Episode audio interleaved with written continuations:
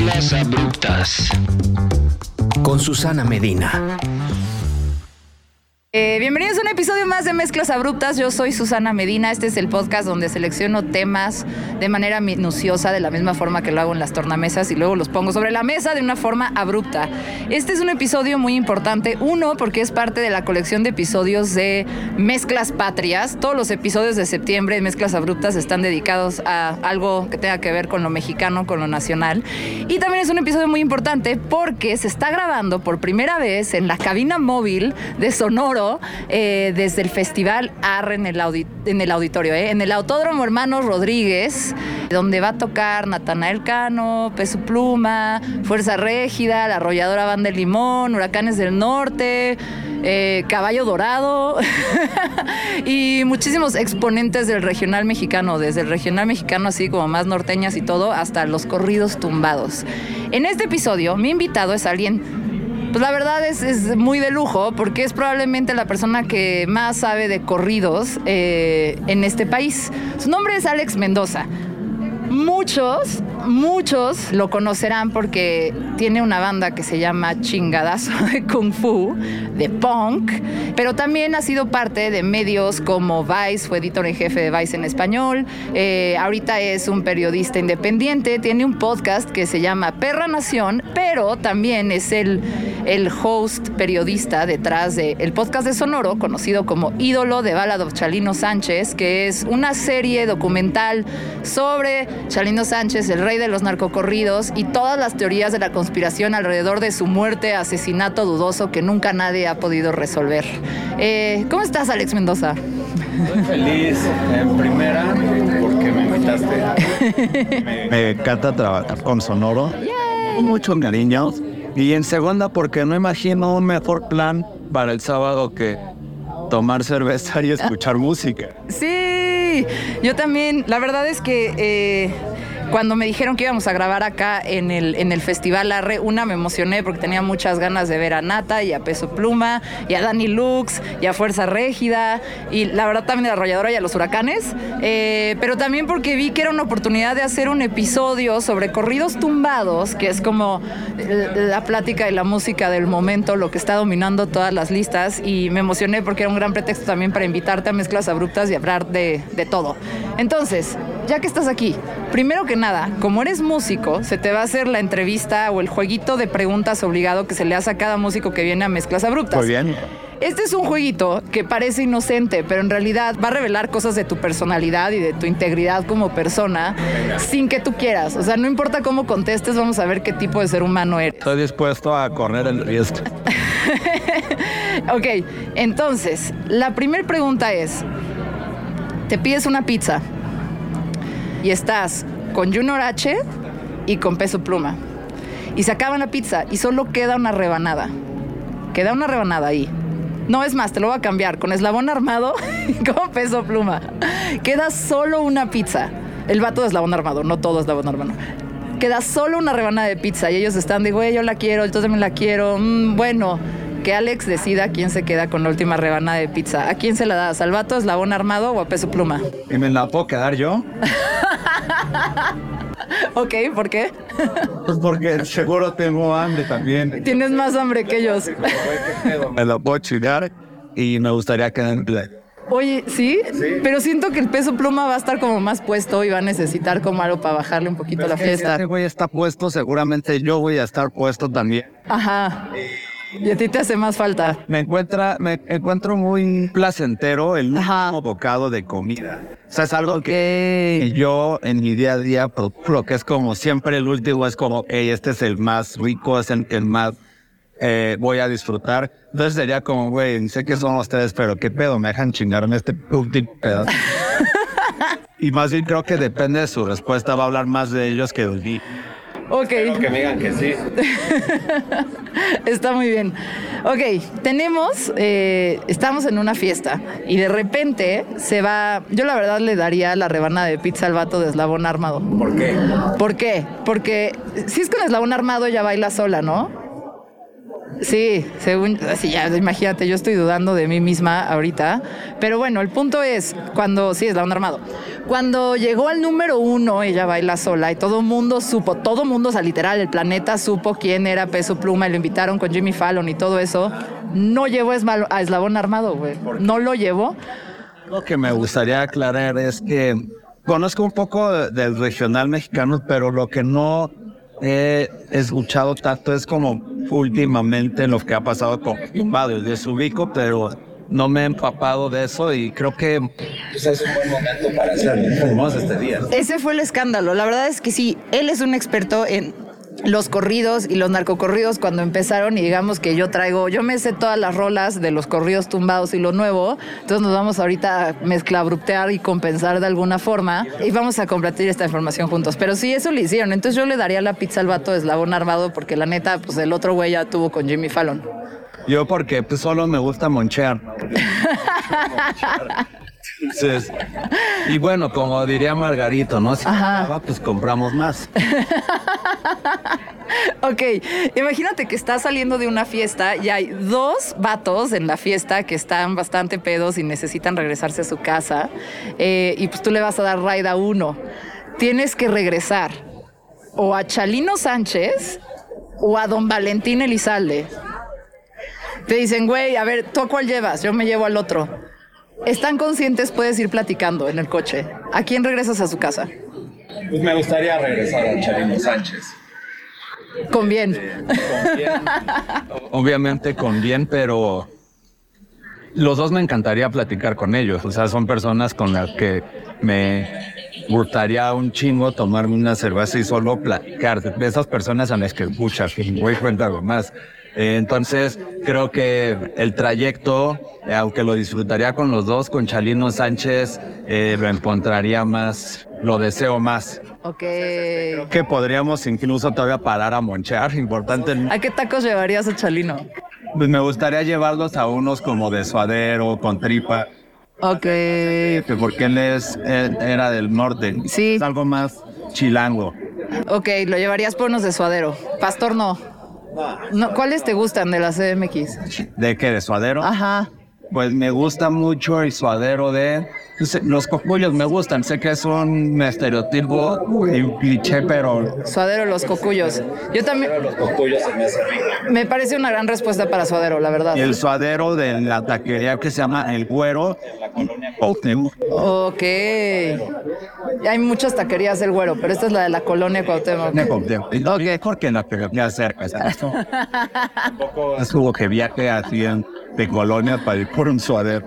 Yo la verdad regresaría también también a Chalino porque me da un poco de miedo Don Valentín. O sea, siento que está más pesada. Más belicón. más belicón.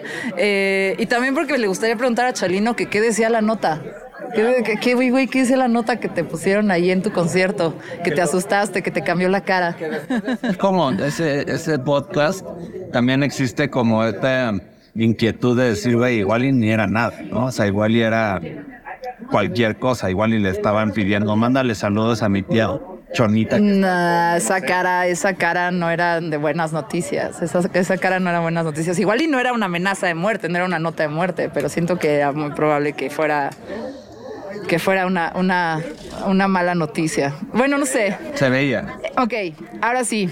Te van a. Vas a hacer un festival. Tú tocas punk. Eh, y van a hacer un festival y necesitan, en ese festival tocas tú, pero aparte quieren que tú decidas cuatro bandas que van a, que van a, así como headliners de ese festival, o cuatro músicos, cuatro artistas. Como estas mezclas abruptas, se me ocurrió que tienes que elegir dos de punk y dos de, y dos de regional mexicano en general, lo que tú quieras. ¿Y pueden ser vivos o muertos? Nada, vivos. Ah, vivos. me encantaría que los headliners fueran los Libertines los Libertines son una de las bandas que me hicieron querer colgarme una guitarra y tocar en un escenario. Entonces, es una banda que significa mucho para mí porque la escuché en una etapa muy formativa en la que, ahora, ¿qué chingados es esto? Ajá. Ya que suena y suena muy diferente a lo que yo había escuchado antes, que era como punk o más californiano o más clásico neoyorquino como los Ramones. Esto para mí fue como, órale, las letras tienen, pues hay más profundidad y las melodías, todo era nuevo. Entonces los Libertines como headliners. Después me encantaría meter a NoFX. Ajá. NoFX fue la primera banda de punk rock que escuché en mi vida. Escuché su disco Punkin Drublick. Ok. Y también esa fue la primera vez que yo escuché un riff de guitarra y batería tan rápido que dije, güey, qué vergas estoy sintiendo y porque quiero patear algo. Entonces, Libertines, NoFX y Regional Vivos.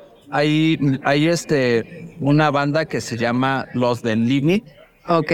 Han venido a México, pero me gusta mucho cómo cantan. Tienen muy buenas melodías. Eh, los del Limit son unos chicos mexicoamericanos lo hacen muy bien. Y me gustaría también meter a. Pues me gusta mucho Calibre 50. si hay presupuesto, chance intocable, Calibre 50. Órale, no sé presupuesto, es tu festival. De hecho, te están diciendo lo que tú quieras. Exacto. Oye, a mí me gusta mucho la de las Ultras Palacé de Calibre 50. E- ellos me gustan mucho. Ese güey es, creo, un gran compositor.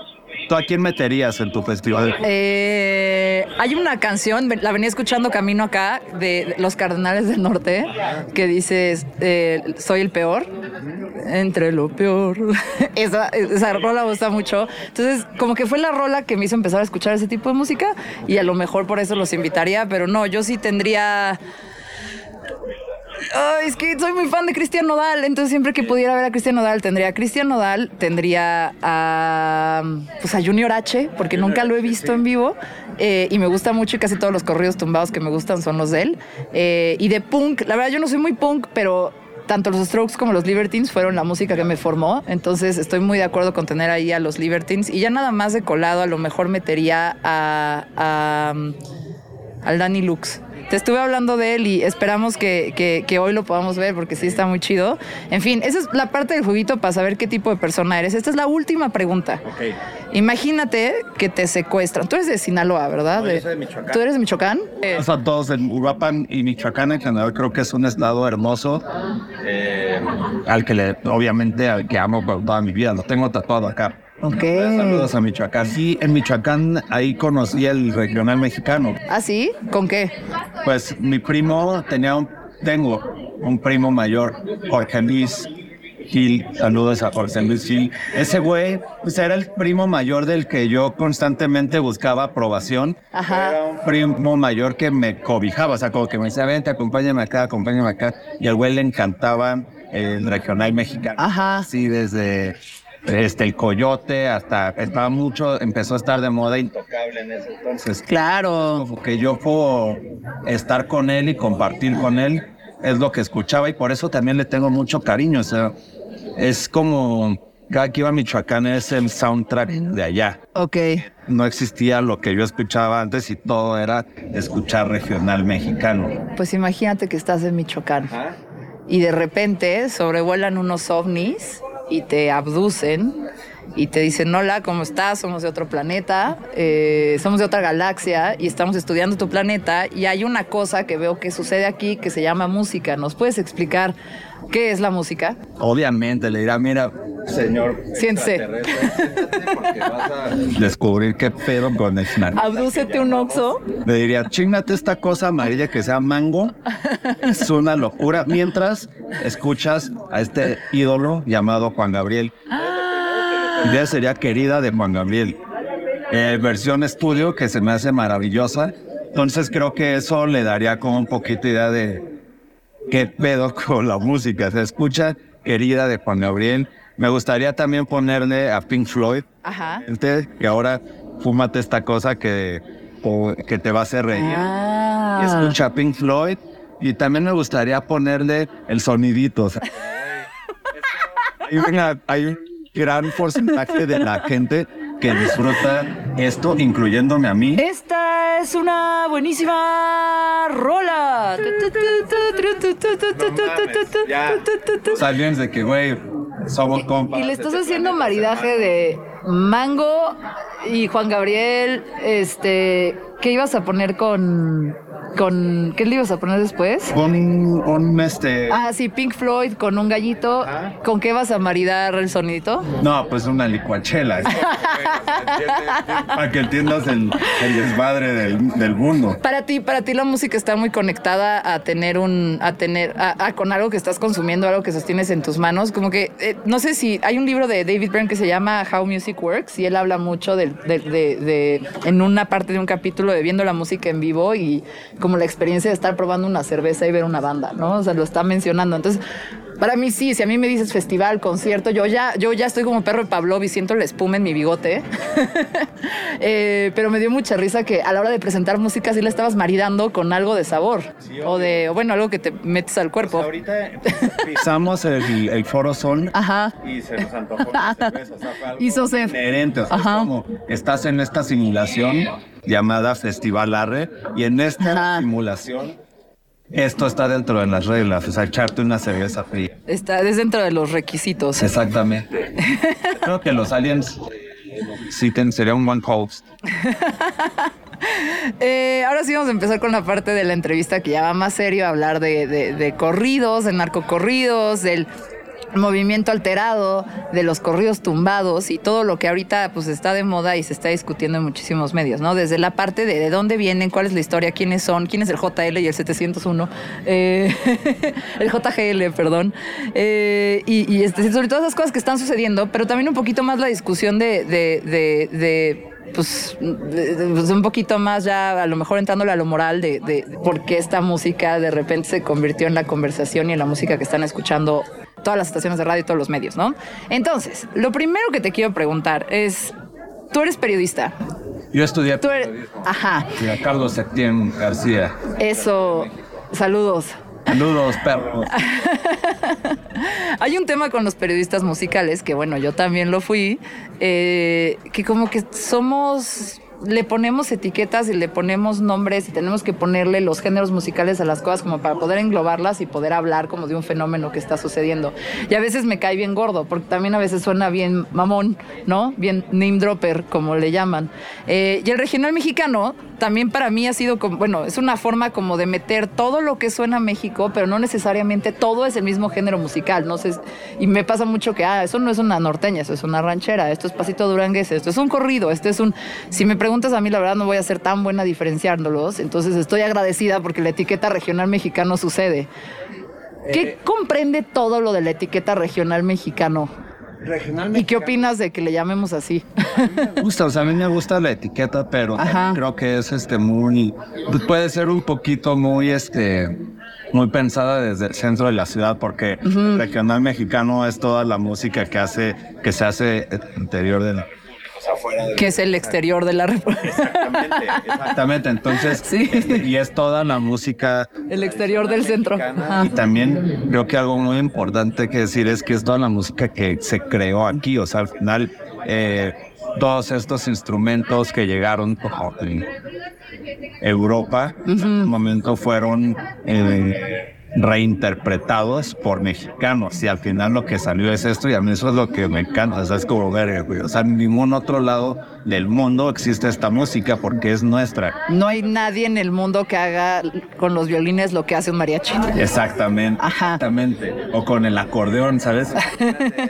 Estas conos que se hacen con el acordeón, con la trompeta incluso, o con el, el tonoloche, cómo se golpea, o con el eh, a mí se me hace increíble y al mismo tiempo agregándole el factor de la letra, que es este, eh, son historias que suceden alrededor del país. Ajá. Y justo por eso se me hace también muy importante porque son los cronistas de, del país, los cantantes, son los compositores también del regional mexicano. Órale, ahorita le entramos bien a eso. Quiero, quiero preguntarte un poquito nada más para poner en contexto y la razón por la cual te invité de ídolo de Ballad of Chalino Sánchez, que es un podcast, ya lo mencioné, sobre las teorías alrededor del asesinato de Chalino Sánchez, el rey de los narcocorridos. Fue creado por, por Sonoro y Futuro Media. Hay una versión en inglés y una versión en español. Tú llevas la parte en español y es, pues, digamos, toda una crónica de cómo tú te acercaste a la música de Chalino y también cómo tú exploras las teorías alrededor de la muerte. De su muerte. ¿Por qué fue importante para ti o era importante para ti contar esa historia de Chalino Sánchez? A ver, ¿quién era Chalino Sánchez primero? Explica quién. Ches fue un eh, compositor y músico sinaloense que hizo una carrera eh, y tuvo éxito en su carrera como artista, intérprete en los Estados Unidos. Él fue uno de los primeros que empezaron a hacer y a cantar sobre narcotráfico. Es decir, fue uno o se cree que fue el creador de los narcocorridos. Porque pues antes de que el corrido tratara sobre narcotráfico, era simplemente un corrido. Entonces, un corrido antes contaba historias de o hazañas de hombres valientes, tal vez en la revolución o algo así, pero no tenía nada que ver con el narcotráfico. Chalino es el que empieza a escribir sobre esto y empieza a cobrar por corridos, es decir, empieza a hacer corridos por encargo, que hasta la fecha se siguen haciendo. Eh, entonces tú podías ser un capo eh, en el crimen organizado y decirle, Chalino, ¿qué pedo? Quiero que me hagas una canción porque mi ego lo requiere, lo ocupa. Ajá, quiere, que, que, yo tenga mi propia canción para enseñársela a mis amigos en las pedas. Entonces Chalino empezó a hacer estos narcocorridos por encargo y cuando estaba en uno de sus momentos más altos en su carrera, Chalino regresó a Sinaloa para hacer su primer eh, show en México y después de su show, eh, más bien durante su show recibió una nota eh, que supuestamente no estaban amenazando de muerte y después de su show saliendo interceptaron el coche en el que él iba y se lo llevaron secuestrado y amaneció al día siguiente eh, con dos disparos en la cabeza en la carretera. Nadie nunca supo quién lo mató o por qué. Entonces, esa falta de información ha dado pie a un chingo de teorías sobre por qué mataron a Chalino Sánchez. Entonces, Chalino Sánchez, eh, yo creo y me puedo arriesgar a decir que es el abuelo o es el padrino de todo lo que está pasando ahorita en el regional mexicano. Entonces es ese como OG al que todos eh, le tienen admiración, respeto y también gusto por su música. En el, a, mí, a mí algo que me gusta mucho del documental es no necesariamente es un... O sea, la verdad a lo mejor puede alejar a la gente que no sabe quién es Chalino Sánchez, pero en realidad si te acercas, te enteras de quién es Chalino Sánchez, de todas las teorías alrededor de su muerte, pero también es como una exploración muy como, pues es como asomarse al mundo del narcotráfico, o sea, lo del cementerio en Sinaloa para los narcotraficantes, algo que yo no sabía que existía hasta que escuché ese podcast. Y, y, y como que de alguna forma pues fue explorar otros, otras, asomarme a mundos que la verdad no son los míos, ¿no? O sea, lo tengo que aceptar, no tiene nada que ver. Porque, porque escucho esta música, eh, en principio porque salí con un, con un vato de Chihuahua que me rompió el corazón y hasta que me rompió el corazón un norteño fue cuando me entró Juan Gabriel, cuando me entró la banda MS, cuando ya por fin así de que me pasó y lo comprendí dije, ah, de ahí viene y ya de ahí se abrió toda una, se abrió toda una puerta que me gustaran estas rolas, ¿no? Eh, pero bueno, algo que me gusta mucho del documental es que te acerca mucho ese mundo, que por ejemplo para los que estamos en el centro de ciudad nos es súper ajeno, ¿no? Y es una realidad que no solo, o sea, nos sordeamos, no sabemos que existe, ¿no? Y, creo que es lo chido de, ídolo de balado, Chalino Sánchez. Eh, obviamente va a estar linkeado para que lo escuchen también. Es un súper podcast, escúchenlo en español, es, la, versión más chida también.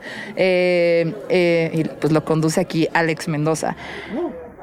Hay una parte en el documental donde hablas mucho de que Chalino te gusta como figura punk, ¿no? Tú tocas punk y tienes tus ídolos punk y te parece que Chalino es, pues, tiene en espíritu, es un punk. Elabora. Eh, creo que, creo que si entendemos el punk eh, no como un género musical, sino como una filosofía de vida. Chalino es uno de los personajes. El güey, eh, pues en ese entonces era muy eh, común pues, esta imagen, todavía lo es, pero en ese entonces todavía más, esta imagen de hombre bravo, valiente, como echado para adelante, que güey, si me haces algo, como echado para adelante, que güey, si me haces algo.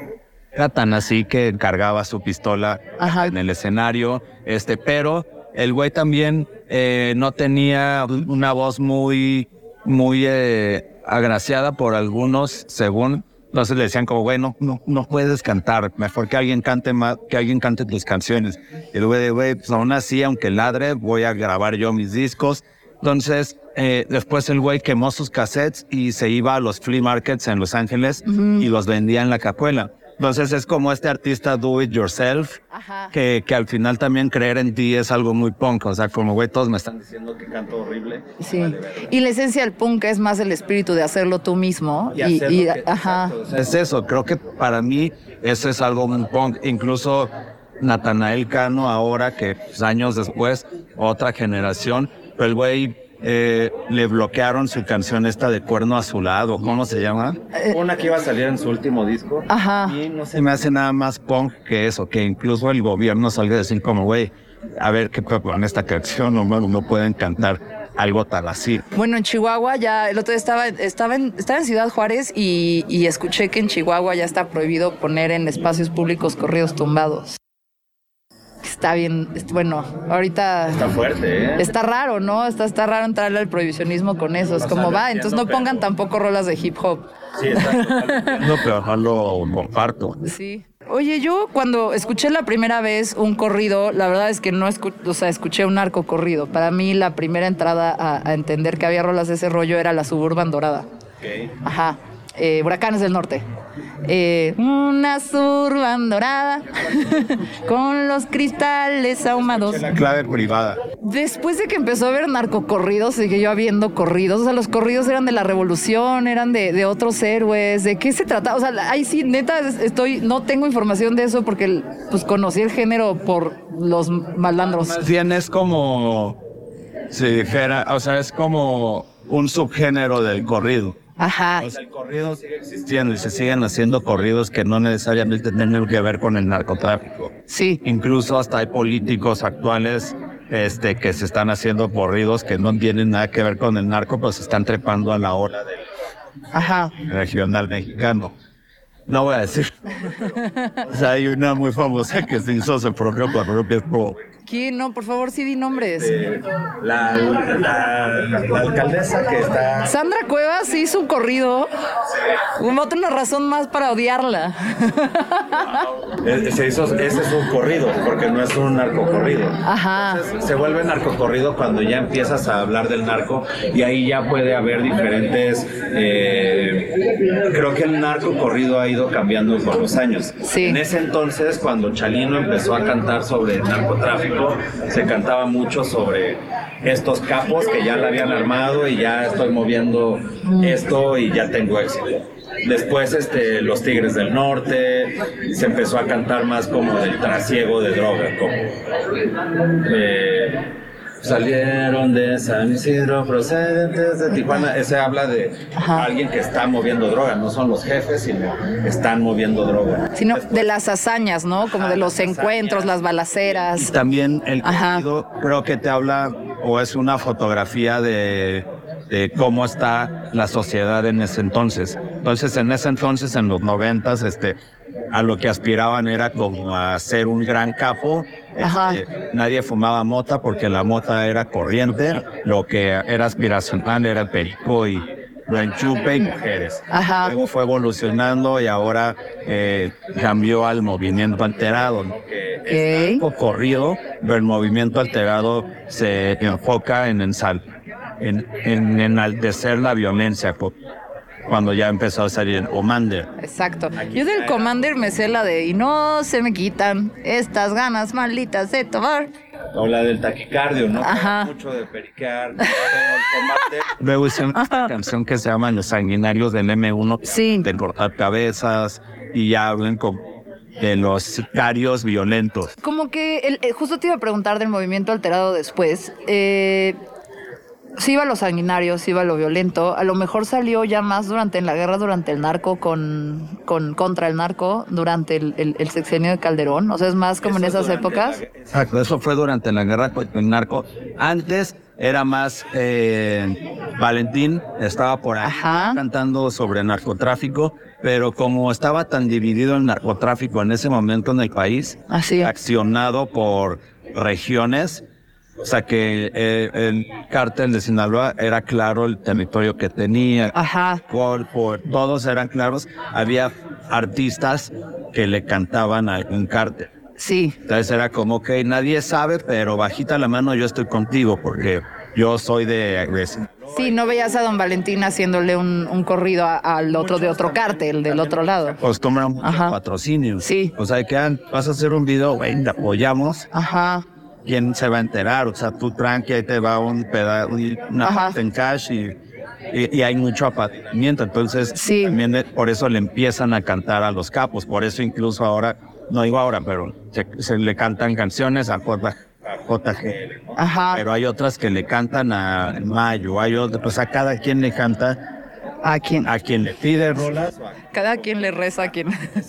Entonces, en, los noventas estaban estos corridos. También empezó al mismo tiempo en el regional mexicano a popularizarse la banda que es intocable, como más romántico. Esas son las que me gustan más. que son las que empezaron a cobrar más popularidad porque no hablan de violencia y hablan de un sentimiento universal que es el amor o el desamor. Sí. Escuchas mientras tomas y fuerte no soy y, y lloras. Ajá. Pero al mismo tiempo estaban estos otros artistas cantando sobre violencia y por eso pasó como pues el caso de Valentín Elizalde, que es algo similar a lo que pasó con Jalín. Y el güey fue a cantar a, creo que son Matamoros, Tamaulipas. Ajá. Tamaulipas. Pero fue. Ajá. dijeron nada más como, güey, no es tu territorio, puedes cantar lo que quieras, solo no cantes la canción a mis enemigos. Y pues el güey que hizo, mis enemigos, y salió y lo ejecutaron, o sea, porque tal cual fue una ejecución. Después ya empezó la guerra contra Reynosa, Tamaulipas. Y el, y el movimiento alterado fue el que surgió durante, durante Calderón, que fue cuando se puso más violenta y abiertamente violenta la cosa. Fue cuando abiertamente todos estaban peleando con todos. Llegaron los Zetas que venían de Centroamérica y de Sudamérica. Sí. Empezaron a cobrar poder cuando se declara la guerra contra el narco es casi, casi, casi un free for all, o sea, cada quien luche y el que agarre el territorio lo va a defender. Empezó mucha violencia entre los mismos cárteles y entre cárteles con el gobierno, porque había cárteles que supuestamente tenían pacto con el gobierno, entonces eran eh, favorecidos porque no les pegaban tanto como a otros cárteles que sí los golpeaban.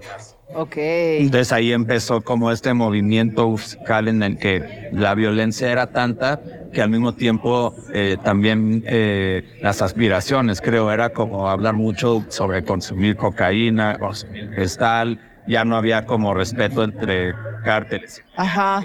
Y era más terror en el negocio, era el que iba a sobresalir sobre todo.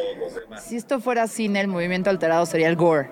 Eh, sería el gore. Ajá porque ya es normalizar el terrorismo. A un grado que llega a la radio, es que es como cuernos de chivo, bazooka en la nuca, cortando cabezas, ¿sabes? Es como, güey, lo censuraron. Ese fue el primer, eh, la primera vez que el gobierno censuró el regional mexicano. Entonces, esa censura hizo lo mismo que hizo el Parental Advisory Explicit Content en Estados Unidos hace años cuando Manson eso solo hizo que la gente quisiera escucharlo más. Entonces te ibas a YouTube y los canales de estas productoras tenían views y views y views porque no sonaban en la radio, pero la gente iba y los escuchaba en internet. Sí. Y gracias a la censura.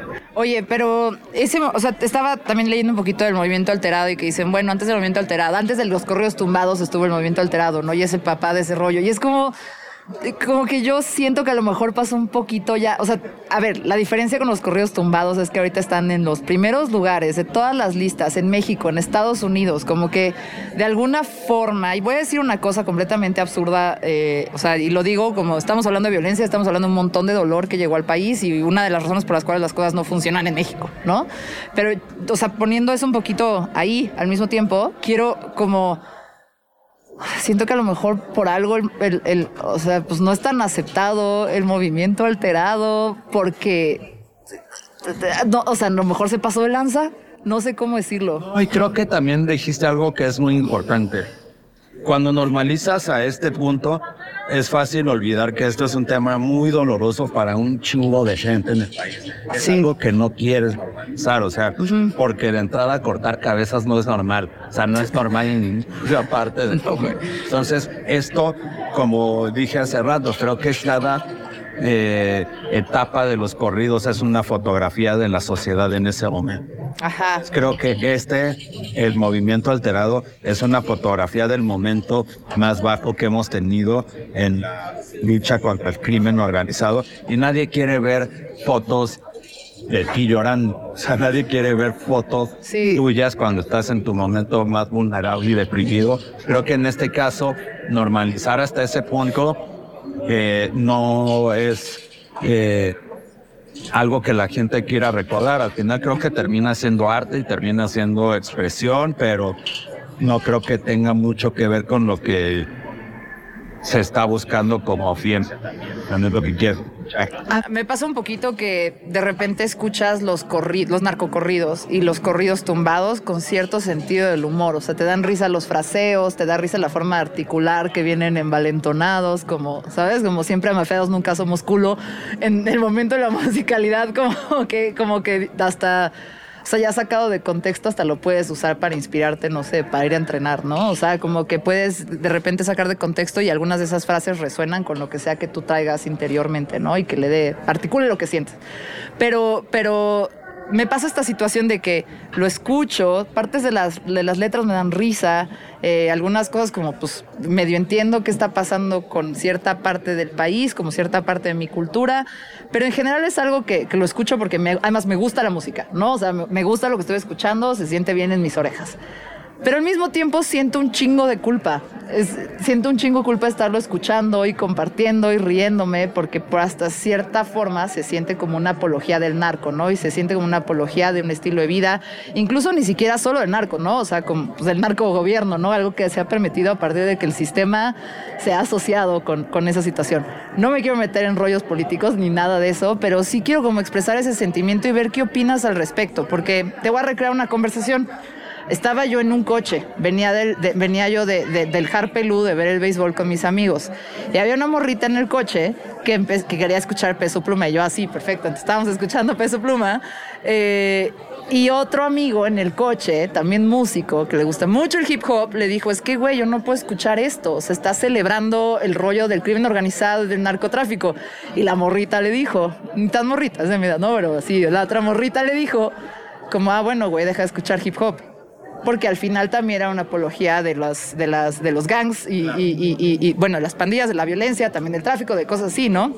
Entonces es esta cuestión como de conflicto lo llevo pensando un rato, ¿no? Yo todavía lo estaba hablando con alguien y me dijo, ¿por qué esto se enaltece? ¿Por qué la gente lo está celebrando y cantando y compartiendo? Y yo así le dije, porque, güey, se ha hablado muchas veces del estilo de vida privilegiado o, de los lujos o de otras narrativas que son un poquito más aceptables, que son las que han estado hasta arriba de las listas siempre, ¿no? Piensa en Luis Miguel. Y de repente, güey, hay toda una cultura eh, toda una realidad de tu país, güey, que estaba sucediendo y que la gente está ignorando, que de repente ya era una narrativa que tenía que salir y tenía que contarse y un estilo de vida que a lo mejor es porcentualmente más real que lo que usualmente ves hasta arriba de las listas musicales, ¿no? Y es como, estas historias también merecen tener un altavoz así de fuerte porque es cultura y es la realidad de tu país, ¿no? o sea, y, y, tenía que estar en el número uno y decírtelo a gritos para que la gente deje de sordearse respecto a esa realidad como que es esta cuestión agridulce de me gusta la música, me dan risa las letras, pero al mismo tiempo, pues no quiero como hacer una apología de toda esta forma de operar, pero al mismo tiempo siento que esas historias teníamos que, pues, integrarlas a nuestra narrativa, porque en el día a día tú yendo por tus chelas al Oxxo, güey, haciendo tu chamba y cobrando tu sueldo, pues no estás involucrado con eso, ¿no? Claro. Ahí está, eso fue como, esa es como toda mi postura, que no es una postura, es solo mi confusión. Yo creo que ese tipo de... Eh ese tipo de cosas se tienen que ver más como desde el macro también. Ajá. La visión micro es como tú escuchando en nuestra oficina, los audífonos, sí, ¿sabes? Pero el macro creo que te habla mucho del panorama del país. Entonces, eh, creo que si existe esta música es porque es un retrato de lo que está pasando en el país. Eh, uno como artista escribe y canta de lo que conoce. Puedes hablar de algo que no conoces no va a pegar. Va a quedar bien tu canción, o sea, Ajá. Entonces, yo escribo canciones de desamor, alguien más escribe canciones de amor. Si eres un músico, un compositor que creció en un entorno con eh, poco acceso a, eh, a, una buena educación, poco acceso a oportunidades laborales competentes, además de eso, rodeado de violencia, tus modelos aspiracionales no, no, es un abogado que trabaja en, un, en el piso 40 y piso. Sí, sí, sí. No es un capo que entra, alarmó, ayudó a su pueblo salió adelante. Eso es a lo que vas a aspirar, porque también es lo mismo que el gangsta rap. O sea, no porque cantes sobre ser un pin, vas a ser un pin.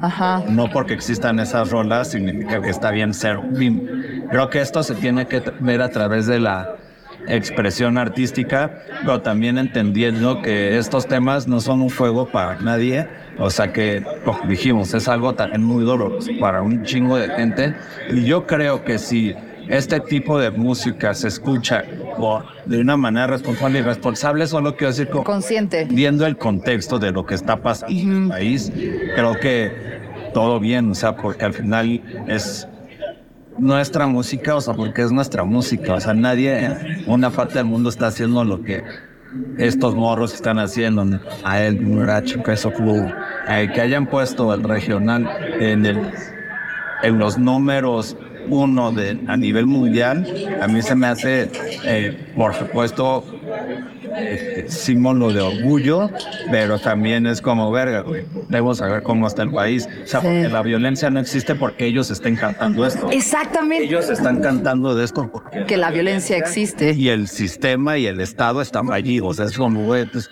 ellos no van a arreglar esto, sino ellos o sea, son morritos de 22 años. Ajá.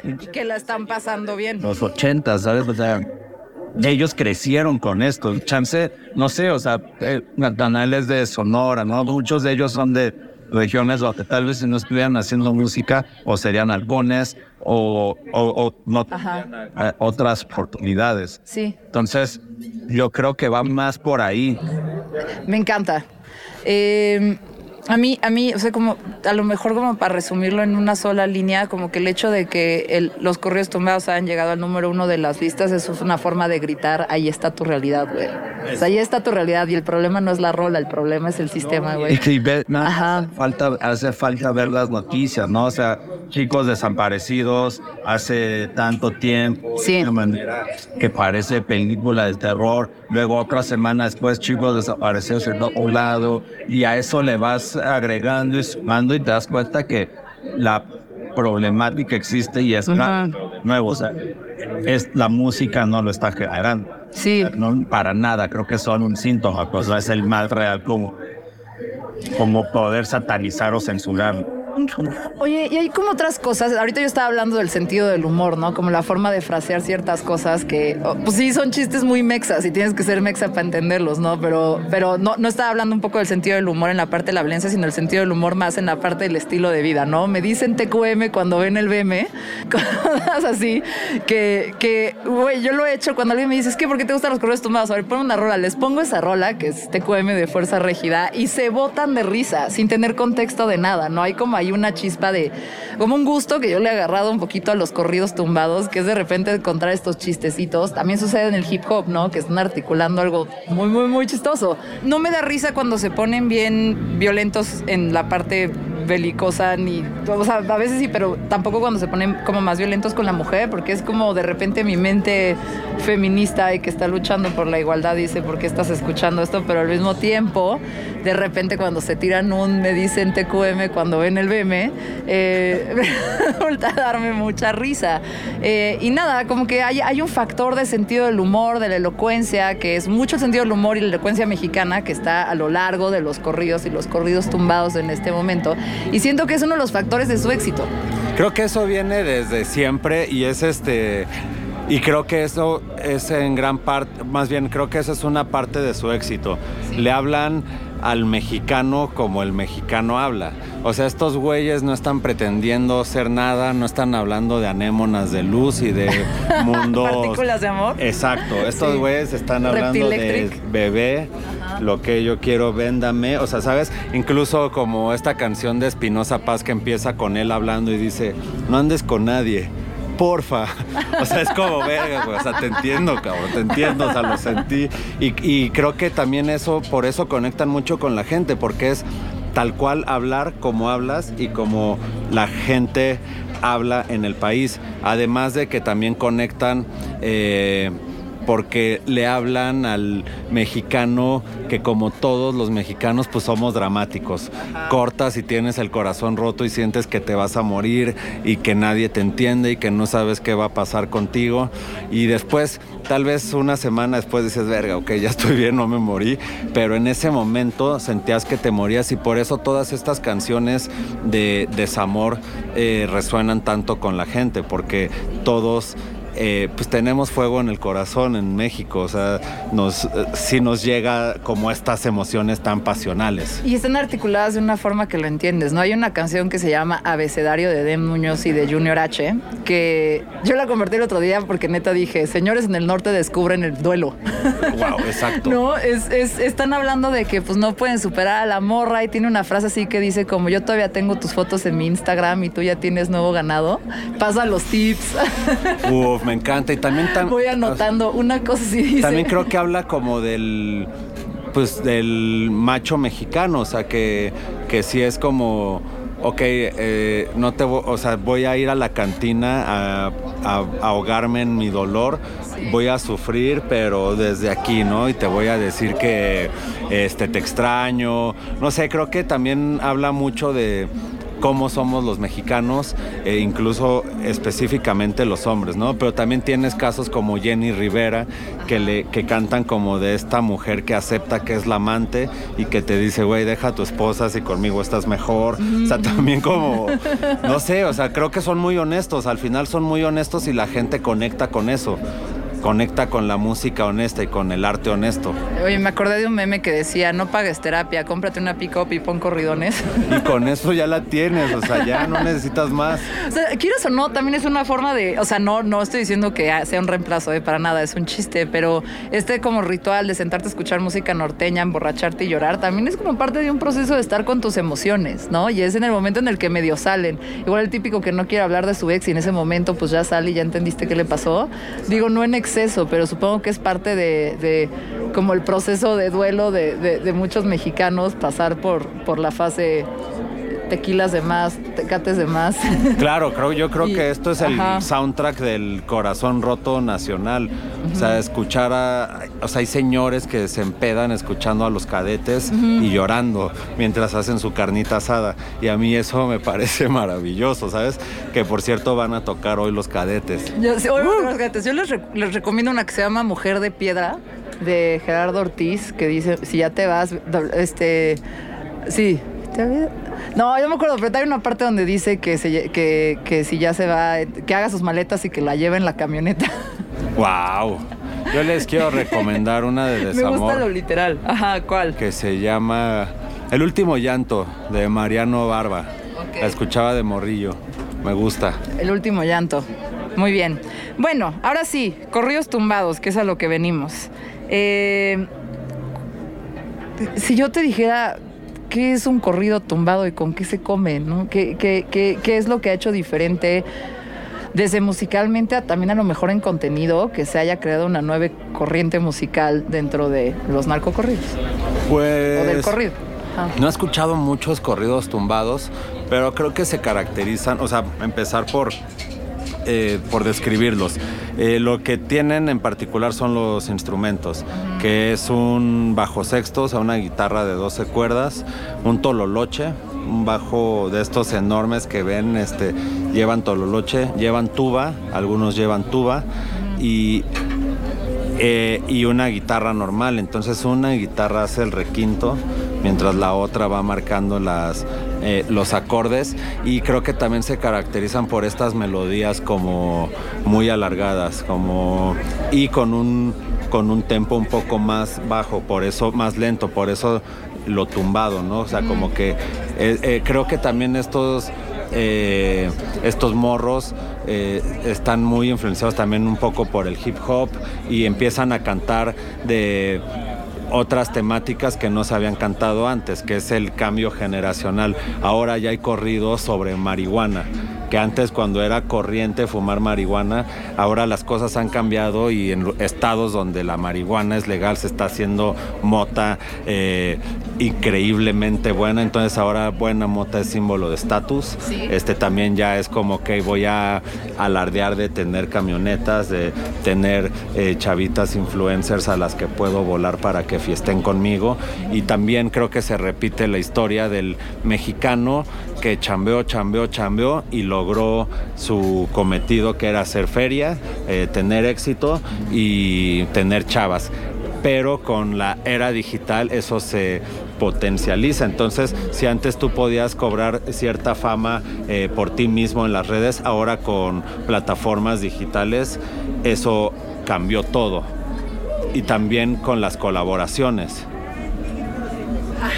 Entonces como que los tumbados vinieron a revolucionar todo el género. El primero que empezó un poco a hacer lo que se parece más a los corridos tumbados es Ariel Camacho, que murió en un accidente creo que cuando tenía veintipico, ándale. Entonces todos estos morros son fans de Ariel Camacho, que creo que Ariel hizo nada más un disco y algunos singles que tenía por ahí. Pero entonces él fue como el que empezó a hacer, a jugar con, eh, con estas métricas, eh, estos requintos como más largos, el bajo sexto, la tuba, y estos chavos ah, como Natanael vinieron ya a reinterpretar lo que, lo que Ariel Camacho hizo y a meterle ya un poquito más de su, de su esencia. Eh, Natanael tenía esta canción que se llamaba El de la codeína que ya sabes, ya es cantar de otras cosas que antes no, no existían. Entonces, creo que al,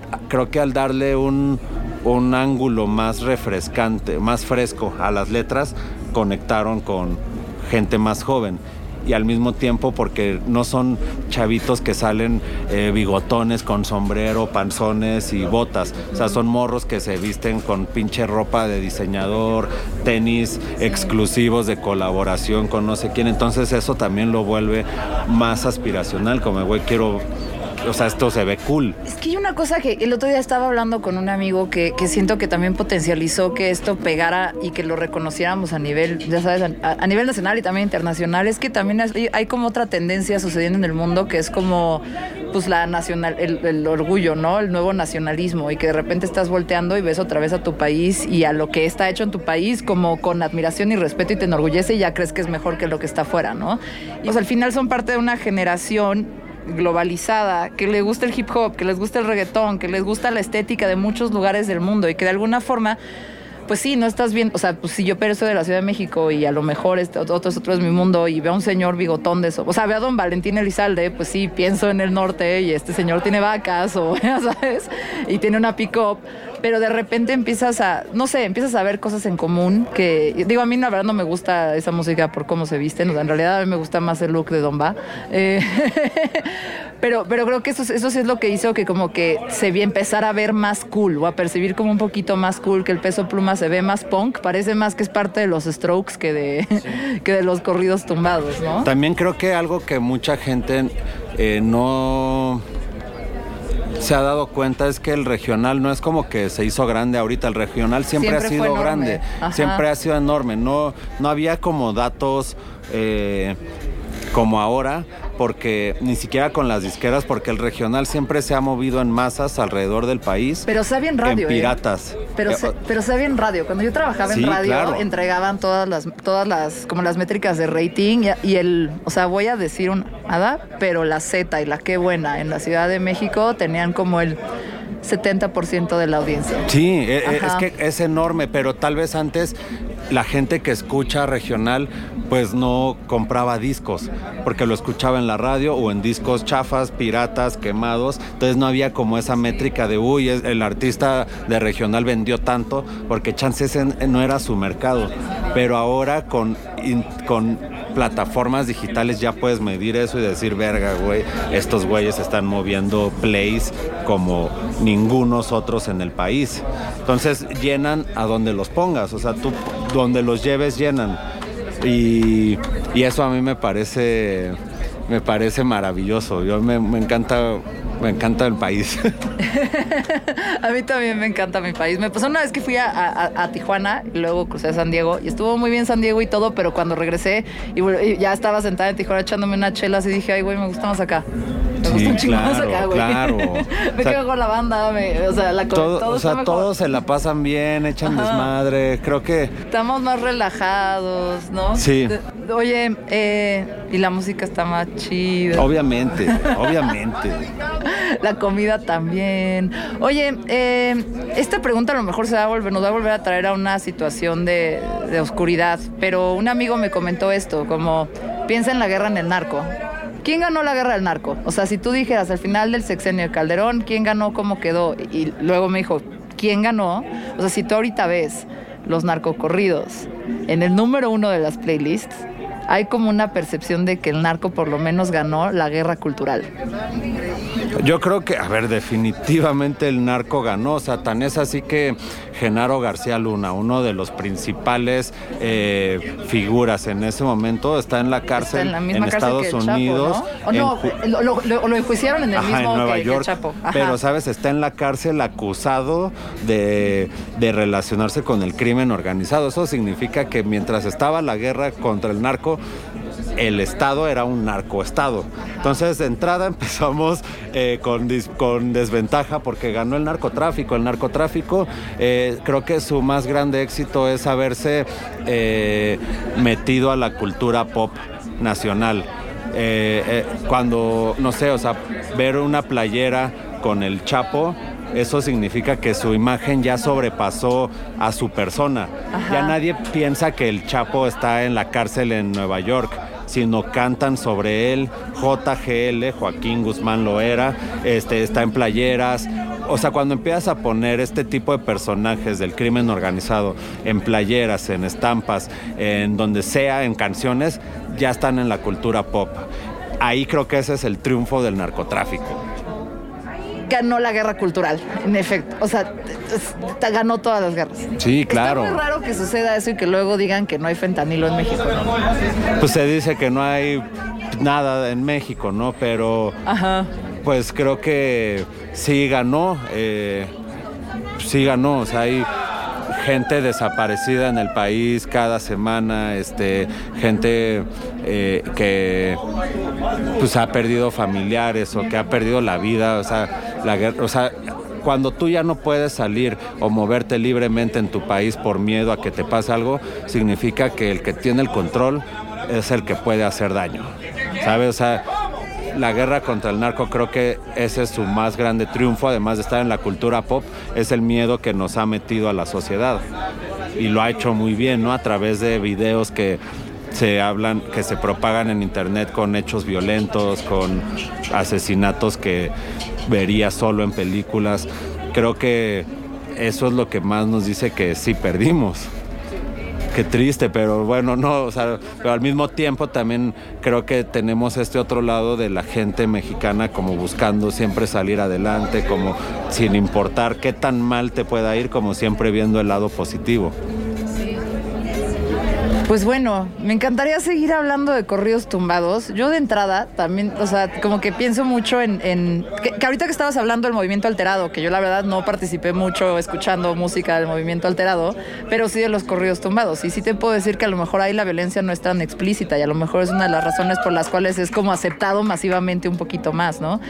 También hay muy bonitas rolas de amor. O sea, Eres del Natanael Cano, con, con, el Junior H, creo que es este Luna de, del peso pluma, es muy bonita.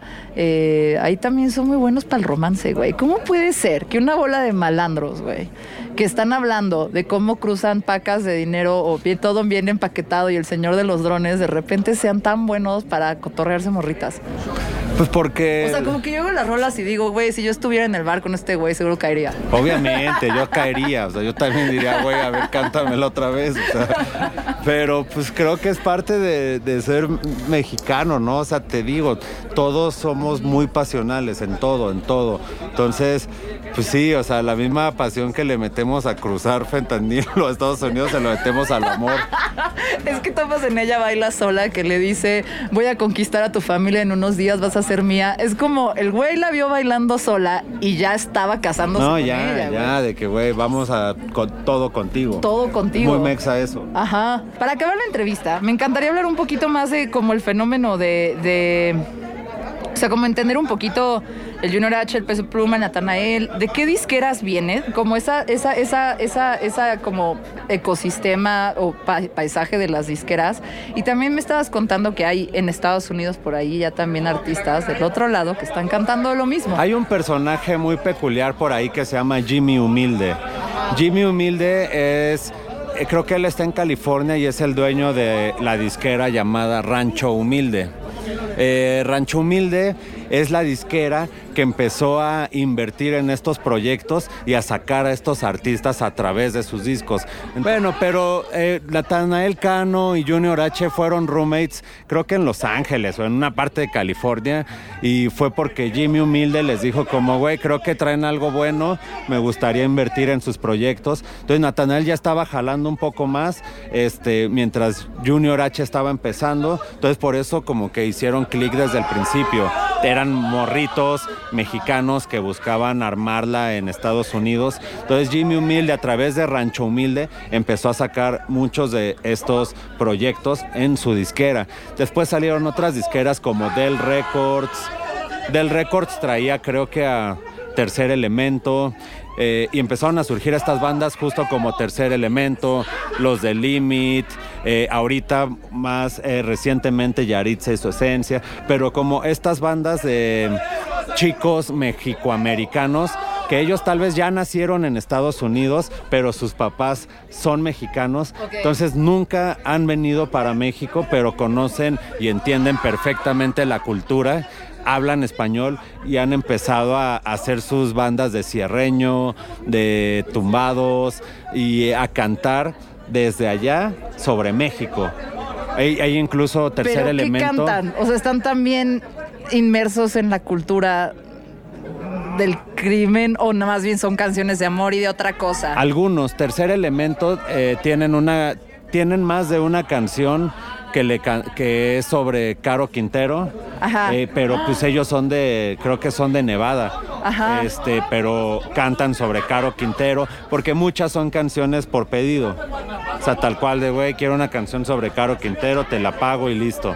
Este, algunos cantan sobre amor y muchos más cantan sobre los famosos corridos verdecitos, que son corridos sobre marihuana, marihuana ya crecida, eh, hidropónica o medicinal.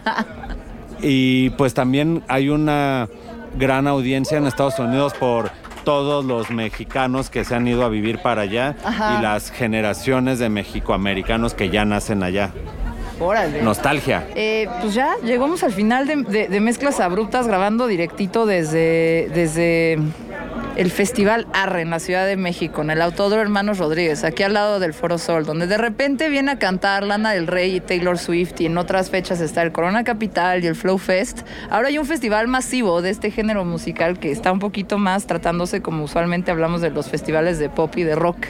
Eh, y pues es a donde ahorita Alex Mendoza y yo vamos a ir a echarnos un poco más de cervezas, a ver si ya están frías porque llegamos bien temprano, eh, y a escuchar toda la música que estuvimos hablando a lo largo de este episodio. Yo sé que es un episodio raro y probablemente va a haber ahí polémicas de, güey, no, no escuches esto, no, no aplaudas, no, no hay sentido del humor, no, güey, esto no es feminista. Lo sabemos y, y es chido. o sea, Yo sí. creo que lo Eh, mejor es que surja la conversación, o sea, al Ajá. final no hay una respuesta correcta, o sea, más bien échense una chela, tengan la misma conversación con compas y creo que de eso se trata. Y pónganlo en la reseña y pongan en sus comentarios, porque yo leo todos y la verdad es que sí, o sea, luego haciendo mi propio podcast aprendo un chingo. Bien. Alex, muchísimas gracias. Que ahorita, ¿dónde te pueden encontrar en redes? Música, estás haciendo música y los podcasts en los que estás trabajando. En redes estoy como arroba soy Ale Mendoza y pueden escuchar a mi banda que se llama El Chingadazo de Kung Fu. Estamos en gira en la ciudad, en, la- en el país, entonces ahí tenemos algunas fechas. Y podcast, terminé Perra Nación la primera temporada, estoy tomándome un descanso de podcast, así que pues luego les avisaré qué más se me ocurre. Buenísimo. Pues muchas gracias y gracias por escuchar Mezclas Abruptas. Adiós. Bye. Mezclas Abruptas con Susana Medina. Sigue o suscríbete a este podcast para recibir un nuevo episodio cada semana. Deja una reseña. De preferencia cinco estrellas. Excelente servicio. Y si quieres seguir la conversación, busca arroba mezclas abruptas. Mezclas abruptas. O arroba Susy Rain. S-U-Z-Y Rain de lluvia en inglés. En Twitter o Instagram. Mezclas abruptas con Susana Medina.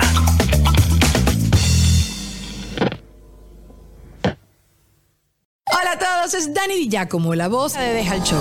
Tu espacio para tener conversaciones no convencionales y salir un poco de lo mismo. Todas las semanas tenemos un episodio nuevo, así que deja de aburrirte mientras manejas, cocinas, limpias o haces ejercicio. No te pierdas Deja el Show en todos los jueves. Hello, it is Ryan, and I was on a flight the other day playing one of my favorite social spin slot games on chumbacasino.com. I looked over the person sitting next to me, and you know what they were doing? They were also playing Chumba Casino. Coincidence? I think not. Everybody's loving having fun with it. Chumba Casino is home to hundreds of casino style games that you can play for free anytime, anywhere, even at 30,000 feet. So sign up now at chumbacasino.com to claim your free welcome bonus. That's chumbacasino.com and live the Chumba life. No purchase necessary. VGW, void, prohibited by law. See terms and conditions 18 plus.